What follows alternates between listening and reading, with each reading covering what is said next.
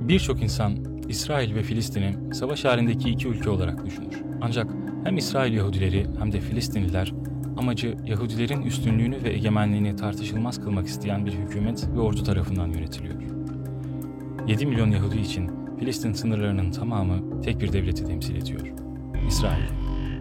احتلال وهذه أرضنا أنا انخلقت ربيت وعيت كبرت هون على أساس في يجي حدا ياخدها كيف؟ بأي منطق؟ اللي عم بيصير مناهض للقوانين الدولية تهجير القسري جريمة حرب Çizilen sınırlar İsrailliler için tek bir alanı temsil ediyorken Filistinliler dört parçaya bölünmüş durumda. Her parçaya İsrail tarafından verilmiş farklı renkte bir kimlik kartı bulunuyor ve hayatınız, haklarınız bu kimlik kartı ile belirleniyor. On yıllardır İsrail ablukası altında bulunan Gazze'de Filistinlilerin hareket özgürlüğü de yok. İsrail, Gazze içindeki askerlerini çekmiş olsa da her şeyi dışarıdan kontrol altına almış durumda. Gazze'deki insanların sivil ve politik hakları ya da İsrail hükümeti içinde söz hakları yok.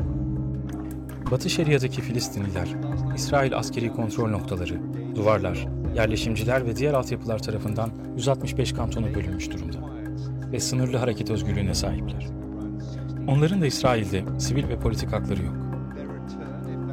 Doğu Kudüs'teki Filistinliler genellikle daha fazla hareket özgürlüğüne sahipler ancak İsrail şehirde yaşama haklarını ellerinden alabilir. İsrail seçimlerinde oy kullanamıyorlar. Filistin siyasetine katılmaları da yasak. İsrail vatandaşı olan Filistinliler nispeten özgürce seyahat edebiliyor ancak nerede yaşayabilecekleri konusunda kısıtlamalarla karşılaşıyorlar. İsrail seçimlerinde oy kullanabilseler de yasal ayrımcılığa maruz kalıyorlar. 1948'den bu yana İsrail işgali altında bulunan Filistin'in güncel tablosu bu. Milyonlarca insanın yurtlarından sürülmesi, aralarında kadın ve çocukların da olduğu on binlerce insanın katledilmesi, bir kısmının bugün yaşadıkları evlerden zorla çıkarılarak yerlerine başkalarının yerleştirildiği gerçeği, Filistin'deki trajedinin boyutunu gözler önüne seriyor. Dünyanın en yoğun nüfuslu bölgelerinden biri olan Gazze şeridine karşı kanlı bir bombardıman kampanyası başlatan İsrail, günlerdir katliamlarını sürdürüyor. 10 Mayıs'ta başlayan gösterilerin ardından İsrail bombardımanlarıyla 64'ü çocuk, 250'ye yakın sivil hayatını kaybetti. 1500'den fazla kişi ise yaralandı. Sadece 15 Mayıs'ta Gazze şehir merkezindeki Elvehta Caddesi'nde onlarca Filistinli katledildi. Saldırılardan sağlık çalışanları da nasibini aldı. 16 Mayıs'ta El Şifa Tıp Kompleksi İç Hastalıkları Bölümü Başkanı Doktor Ayman Ebu Elif ailesiyle birlikte öldürüldü. İsrail, Amerikan yapımı F-16 savaş uçaklarıyla onlarca binayı ve yüzlerce evi bombaladı. Sivil savunma ekipleri günlerdir enkaz altında gömülen Filistinlileri çıkarmaya çalışıyor. İsrail'in bu saldırılarla ulaşmaya çalıştığı nihai hedef çok açık. Filistinlilere boyun eğdirmek. Birleşmiş Milletler, Avrupa Birliği, Arap Ligi yani genel olarak uluslararası toplum Filistin halkının maruz kaldığı bu katliamları kınamaktan öteye geçemiyor. Aynı durum Amerika için de geçerli.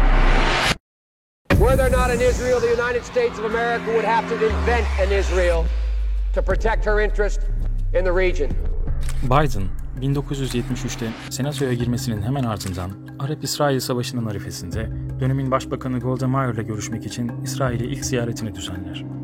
Bu görüşmenin hemen ardından Joe Biden dış politikasının merkezine İsrail'i yerleştirir ve temel önceliğinin İsrail'in askeri gücünü artırmak ve İsrail'e maddi ve siyasi destek sağlamak olduğunu açıkça ortaya koyar. Were there not an Israel, the United States of America would have to invent an Israel to protect her interest in the region. 1982'de İsrail'in Lübnan işgali sırasında Biden ve birkaç senatör dönemin Başbakanı Begin'le özel bir görüşme gerçekleştirir.